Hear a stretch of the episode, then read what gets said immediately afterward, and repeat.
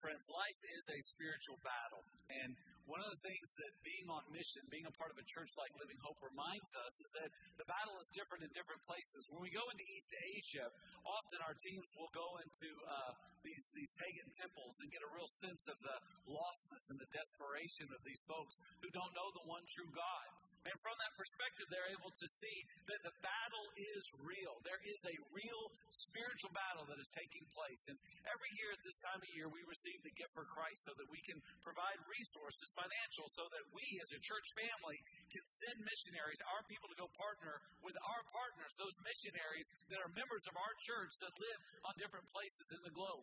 That, that right there is a, is a place in the world where there's 1.3 million people and there's no believers amongst them. And we have the opportunity to go and take the gospel there. 30 different language groups that there is no translation of the Bible in. There's no, there's no mention of Jesus taking place in those villages today. But we can be a part of taking the gospel there. We're almost at $300,000 with our gift for Christ. We're, we're near our goal, but not haven't met it yet. So continue to pray, continue to give, and be mindful that maybe God's going to have you go this year maybe to Southern Europe, maybe to East Asia, maybe to West Africa, maybe any number of our, our, our points on this planet where we are to take the gospel of Jesus Christ. And let me tell you what will happen when you go. You will see the battle in a new way, which will help you understand the battle that we're fighting here in North America. See, we have grown accustomed to secularism. We, we get comfortable with our setting, with our world, and we forget that the world is not as it should be. And we come to terms with it often. We just say, you know what, that's just how it is, and, and we just need to accept it. No, we don't. No, we should not. Our world and our lives are filled with conflict, anxiety, and frustration. And here's why because there is a darkness and an evil that is at work in our world. And we should never be comfortable with that. We should always be fighting against it. Now, what we typically do is we look at the people that are causing for us conflict or anxiety or frustration, and we want to do battle with them. But we're missing it. That's not the battle. Our battle is beyond the person. Our battle is what is pressing the people to be uh, the, the, the hurtful, hateful, broken people that they are. This is the way the Bible describes it in Ephesians chapter 6. For we do not wrestle against flesh and blood, but against the rulers, against the authorities, against the cosmic powers over this present darkness, against the spiritual forces of evil in the heavenly places. There is a battle that is taking place, and we're right in the middle of it. And we have to choose sides. We may have to make a determination about who we're going to fight with and what it is we're going to fight for and why we're going to be engaged in this battle. And what we learn at Christmas what we see in this season is what God has chosen to do. That God has chosen not to just simply let the world go by in its broken condition, but instead, God has chosen to enter into the battle. And when Christ came, He came and He defeated our enemies. And so now we can engage with Him with the life He gives and the love He gives and live out what it is we were destined to be, what we were created to be.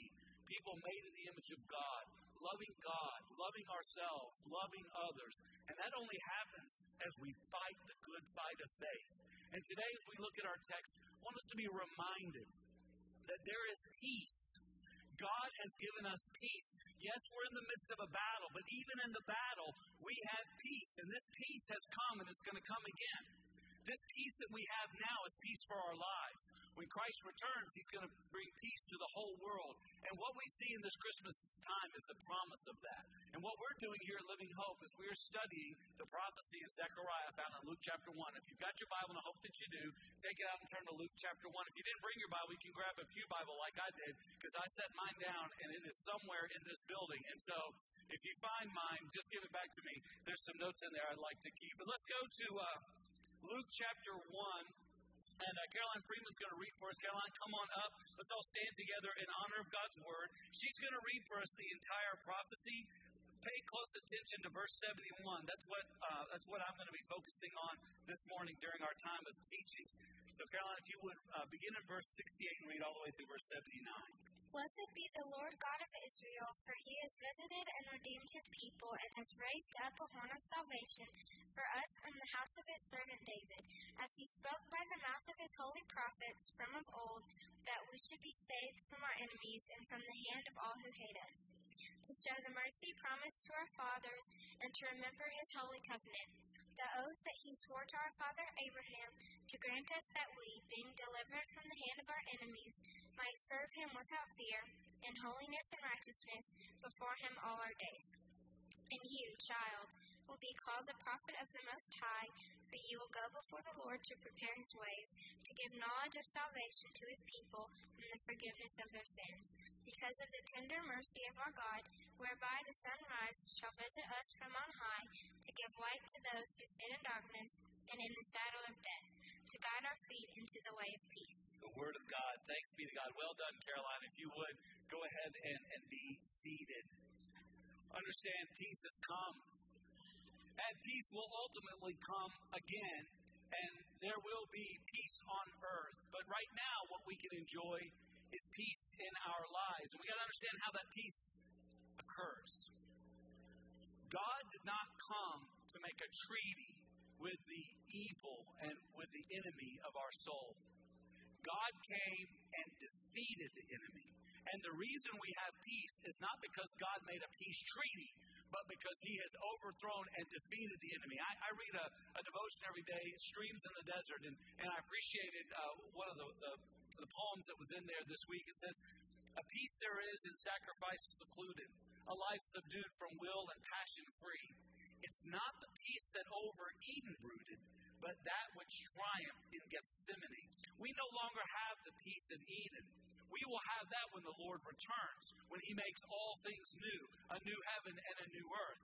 But now, though, we do have peace, and that peace comes because of the work of, of what Christ did in Gethsemane, when God overcame sin and death through the cross and through the resurrection.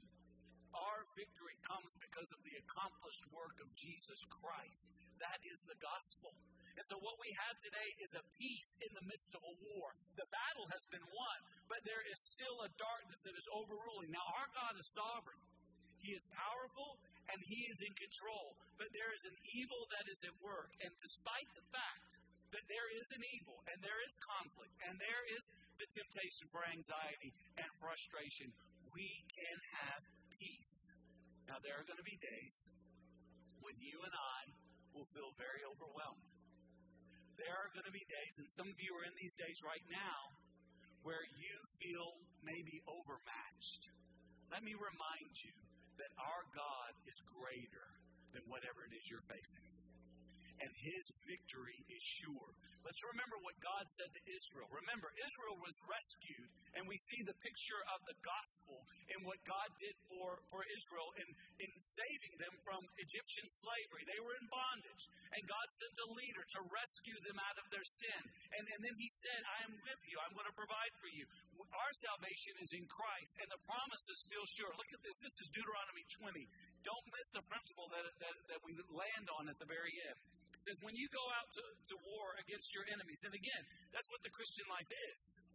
That's what it is to live in peace. It's to go out every day and fight against darkness and conflict and suffering and pain and hate and, and, and anxiety and frustration. That's the battle.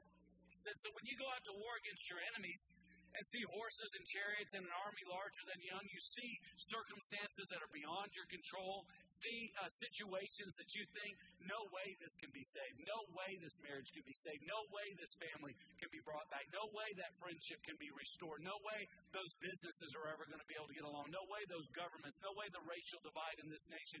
No way any of these things can ever be over, overcome through the peace of Christ. And he says, look, when you see what is bigger than you, what is, has been going on forever, when you see this battle, listen, and, and, and then your own, you shall not be afraid of them.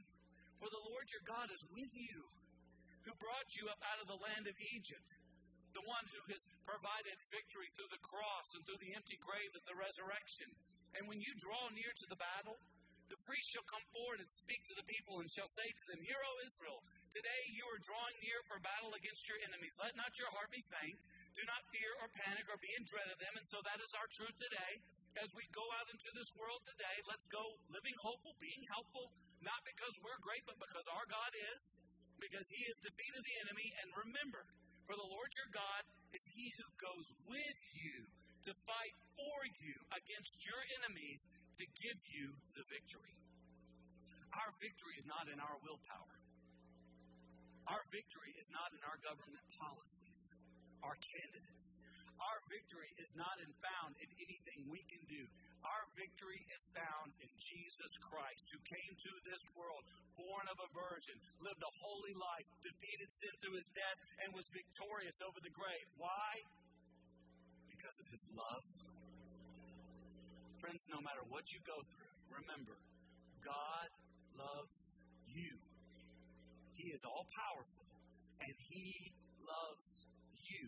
So long as you know that, and you know the power of His love, you can have peace. What do we know about His love? Romans chapter 8 tells us.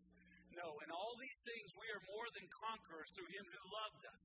For I am sure that neither death nor life, nor angels, nor rulers, nor things present, nor things to come, nor powers, nor height, nor depth, nor anything else in all creation will be able to separate us from the love of God that is in Christ Jesus our Lord.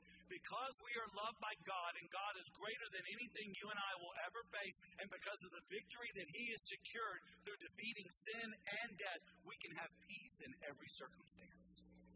We can have peace in our hearts, even though there's not peace in the world. We can have peace in our lives, in our relationships, because of what Christ has done. Remember, God has come to rescue us. The reason why we have this victory is because of what God has done. And what God has done, what God has done is so clear to the human soul. And here's how we know this. Here's how we know that the story of the Bible is true. It's because every time we see a movie or read a book or hear a story that, that, that really thrills our soul, we see the same plot line that we discover in the Bible.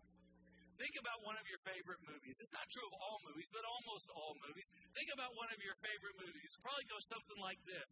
There is a there's a girl or, or maybe a friend who was in danger, and there's an evil that has captured them.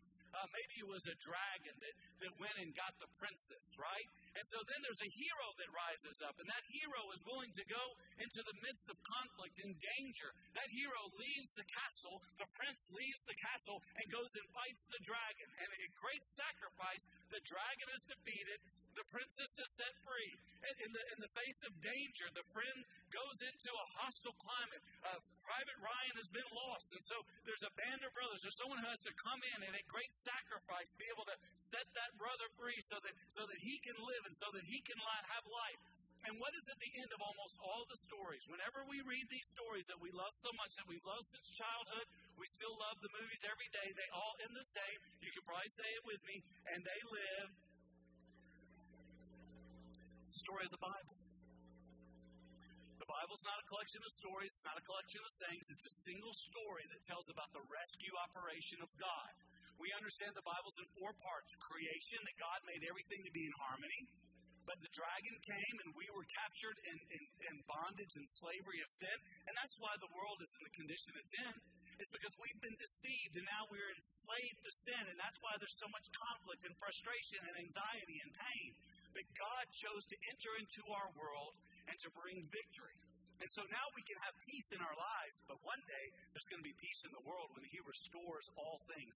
This is the story of the Bible. This is the story of Christmas. This is the story of reality. And what Christmas shows us is the rescue that Jesus Christ is the victor. And so as we look at our text today, as we look at verse 71, two things to notice about the fact that Jesus is our victor. Because Jesus is our victor, two things. First one, write this. We are saved to live victoriously in Christ. We're saved to live in the victory. In verse 71, look what it says. That which that we should be saved from our enemies. Now, what are our enemies? I've already mentioned them. There's two. There's two of our greatest enemies are sin and the consequence of sin, death. Christ has come and has defeated both of those foes. We were once slaves to sin. We were once deceived and captured by sin. But because Christ came, He came and He rescued us. And He liberated us from sin so that we can become in bondage to the very thing that we were made to be, which is righteous. We read about this in Romans chapter 6, beginning in verse 16. It says, Do you not know that if you present yourselves to anyone as obedient slaves, you are slaves of the one whom you obey? Now, let me pause here for just a minute. Let me help you understand something. If you're living in sin, if you are living out the desires of your flesh, you're not living free, you're living in bondage. You are in bondage to the desires of your flesh. You are not living out the life that God made you to live. You're living out a life that you're willing to accept. You're willing to accept second best other than what God intended for you, and you got to stop. God wants more for you than that sin, that deceitfulness, that brokenness, that pain. God loves you. He wants a life for you that, that is able to be blessed. And so he has come to set us free. So do you not know that if you present yourselves to anyone as obedient as obedient slaves, you are slaves of the one whom you obey, either of sin, which leads to death, or of obedience, which leads to righteousness. Again, thanks be to God that you who were once slaves of sin have become obedient from the heart to the standard of teaching to which you were committed. And having been set free from sin, having been set free because of the victory, you have become slaves of righteousness. Now you are compelled and capable of living out the life God made you to live. This is the victory of Christ. And so not only do we have the victory over sin, but also its consequence, death because Christ Jesus has been raised, so we too, the moment we die, we enter into the presence of God forever. To be absent from the body is to be present with the Lord. And so we have the freedom of knowing that though we die, surely we will live. Let me remind you of biblical math. The biblical math tells us this live once, die twice.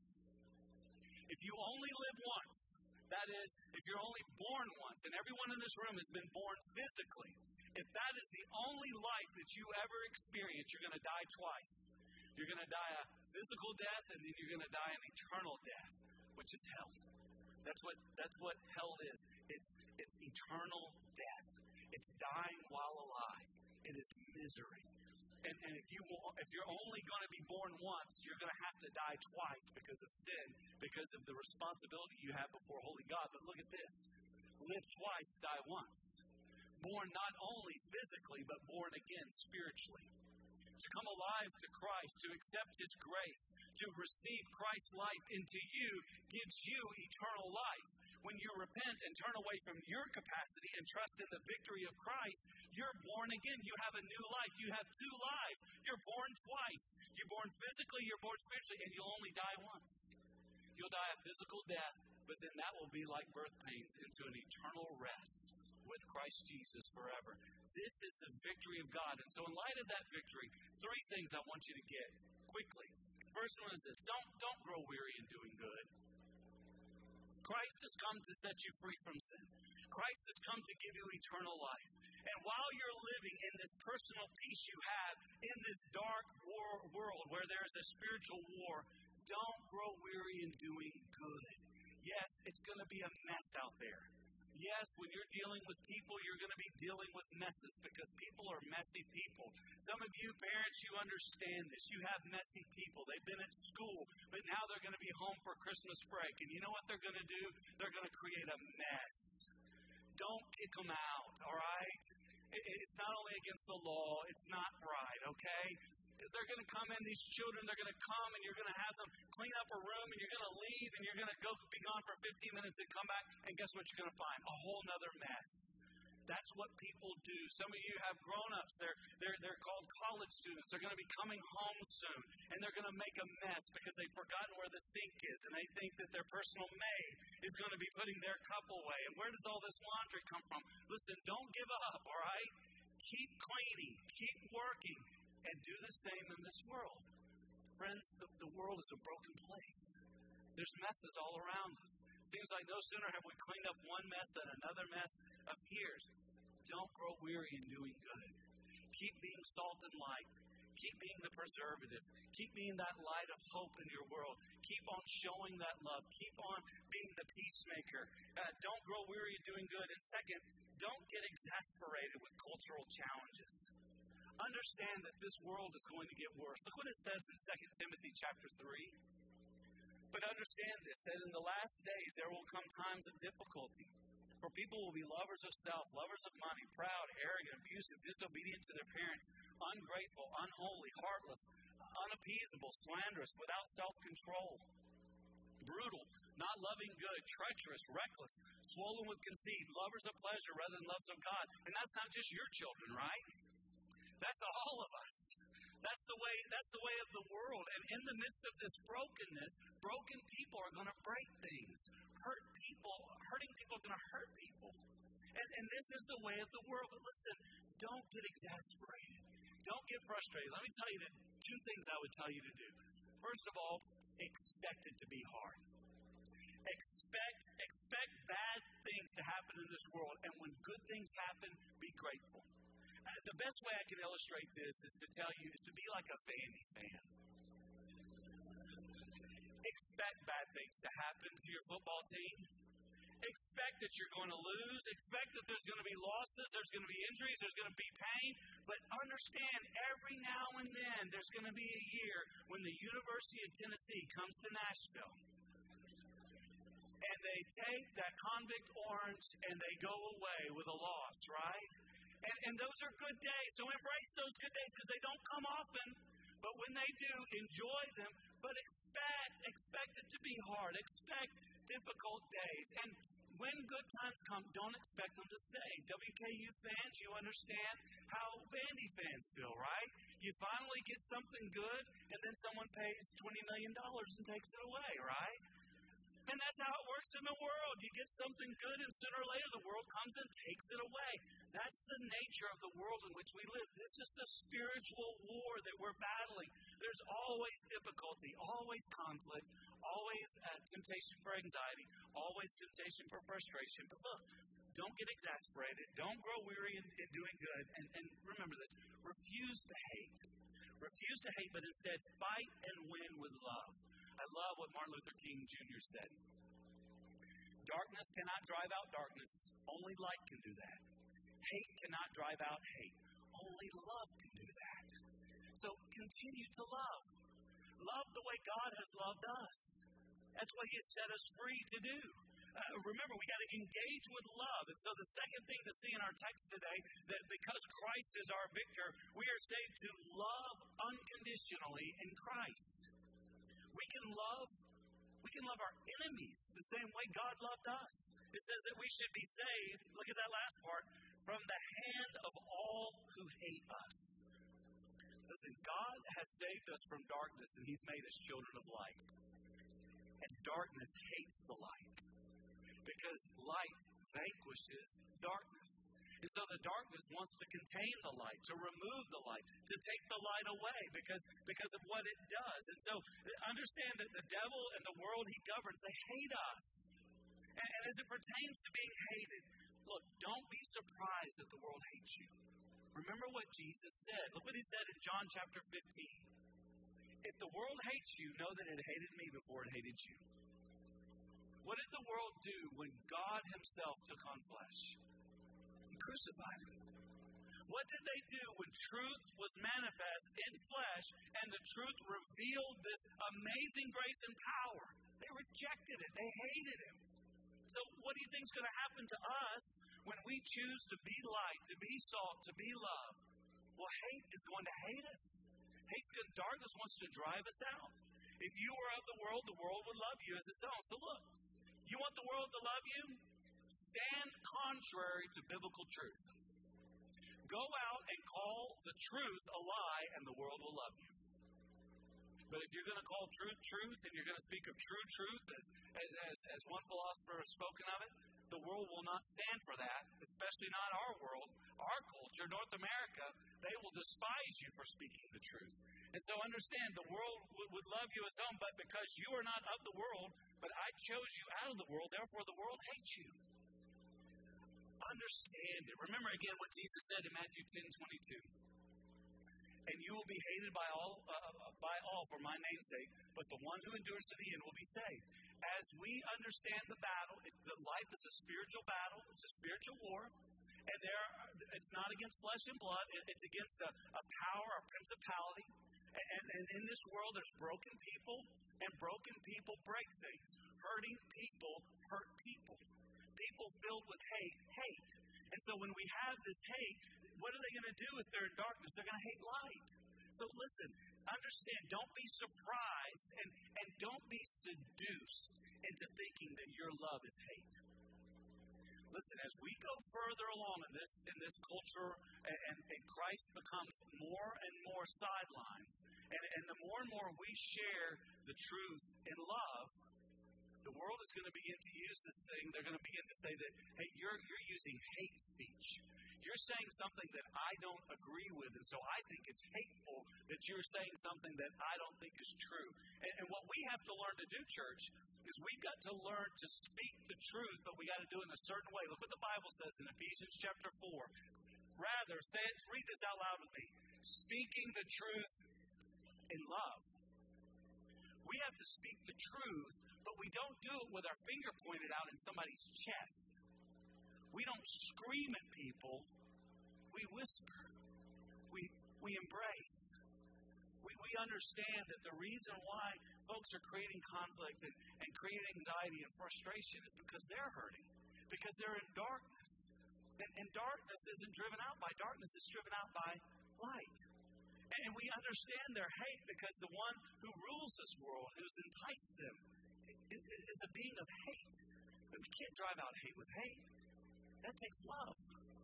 And so we have to love. And we got to do it in a very practical way. A few months ago, I heard a story. It really struck me. It's a man. I, I didn't see him, but I understand as they described him on the radio program. He's a very large guy. His, his, his uh, his friends uh, would joke with him about how big and, and kind of intimidating he was. He wasn't a very handsome guy. He was really gruff. And then a few years ago, he, he found out about the gospel. He found out about Jesus Christ and he was saved. And, and coming to saving faith, it altered his identity. And he began to care about people he didn't care about before. And there was a certain group of people because of uh, certain situations in his life that, that he began to get very convicted about. And so he began to want to, to show them love. He began to care about, about women who were faced with an unwanted pregnancy. And being a Christian, he had heard that there were other Christians who would show up to places where, where women would go to kill their baby and they would scream at them and they, they would yell at them. And there would be people on the other side screaming and yelling back at them. And, and in his mind, he couldn't reconcile. He thought, this isn't the way it's supposed to be. This doesn't show the love of God. And so he began to go to this place in his city where there were millions of babies uh, that, that over the last 35 years have been killed by their mothers. And so he began to go and, and he would talk to women and their boyfriends and husbands and, and partners, and, and, and he would say to them, There's another way. You, you don't have to do this. And he would, this huge, big guy, intimidating, would be so tender and sweet to these women. And amazingly, over the past few years, many of those women and, and, and their partners and their boyfriends have come to saving faith in Jesus Christ. And then he ended up taking them to his church. And his church started a ministry to care for women and their children and, and their partners uh, with love. Many of you remember it was about this time last year I was talking to you about a deep conviction I was feeling uh, about women with unwanted pregnancies. And we went to Washington and, you know, we talked about that, that whole thing. And, and I began to pray, and the elders began to pray about what are we supposed to do? We're supposed to do more than show up to Washington and, and march. And so we put together a team, uh, elders, trustees, a team of other leaders who began to give consideration to what Living Hope needs to do. Here we are in a college town, thousands of young women that we know uh, many of them are facing unwanted pregnancies. And what are we doing about it? We don't know exactly what we're going to do, but we're going to help them. We're going to start showing the love of God to these women and those in their lives and begin to show them that there's another way. That there's a way of life, there's a way of healing, there's a way of hope and it's going to be in conjunction with our connection, our, our counseling center. But, but we hope to have more details to share with you guys soon. But right now, I just want to ask you to pray and begin to pray about how you maybe be called upon to to be a part of a ministry to care for women with unwanted pregnancies. Not to, not to talk down to them, but to lift them up in prayer. Not to just yell slogans, but to say true things like, God loves you. God's not abandoning you. There's hope in this circumstance. There's a way that God could use this situation. This is a ministry that's going to exist within our church. And, and I'm excited about it. I hope that you're excited about it. I hope that you'll begin to pray about what maybe God is, is going to have us do. Because what we've got to do is we can't be seduced into thinking that, that our love is hate. And we can't be surprised that the world hates us. And, and the last I would say is we can't be suckered into hating others. Please don't be suckered into this. Again, I go back to Martin Luther King Jr. Let this just smack you in the face because it smacks me. Look what he said. Let no man pull you so low as to hate him.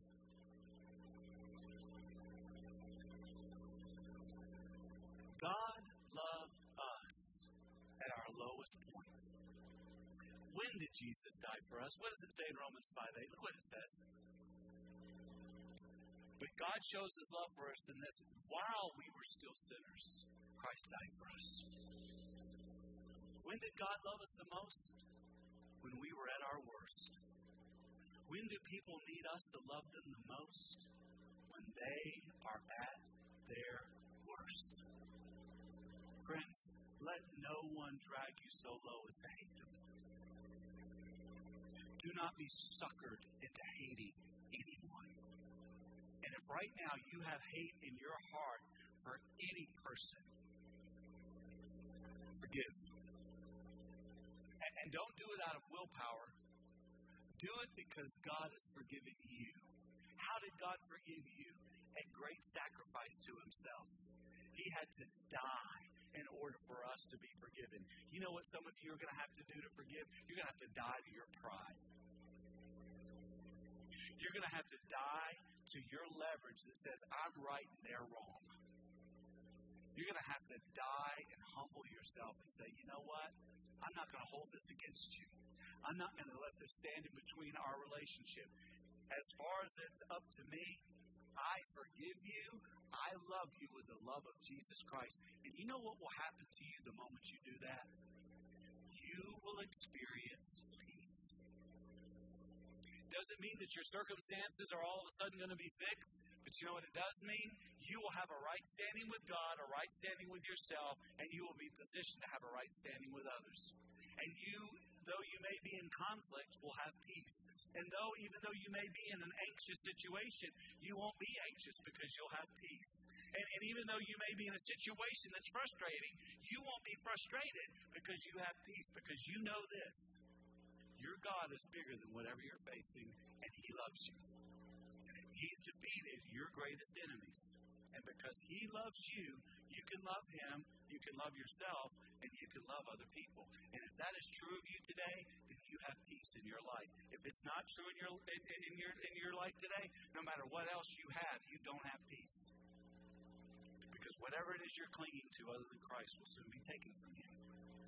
Friends, the only hope any of us have is the victory of Christ. And we must receive that victory into our life. We must ask Him to love the way He has loved us. We must forgive the way He has forgiven. And we must stand up and choose to love those in this world, not grow weary, live hopeful, be helpful, help clean up this mess that is the broken world, and continue to be faithful to God as we choose to live in the light midst of our darkness. And so today, some of you need help to do that. Some of you today, you're in the midst of, of, of fear, frustration, conflict, pain. Some of you actually have hate in your heart, and you know it. You need to come and get on your knees and say, God, set me free. Let me love the way you have loved, and let me have peace. Let me pray for you. Lord, I pray for every person who is here right now that you would grant peace. And the only way you can give that peace is through repentance. As, as we stop relying on ourselves and we stop trying to figure it out on our own and instead simply choose to trust you that you have defeated sin and death in us, that we have your life, and so we have your love, and we can give your love. We can give your forgiveness to others. So, God, for any today who need to come and receive that love and forgiveness, for any today who need the strength to give that love and forgiveness, who need to trust you with their circumstance today, hear them as they pray to you and give them peace. I ask this in the powerful name of Christ our Lord. Amen.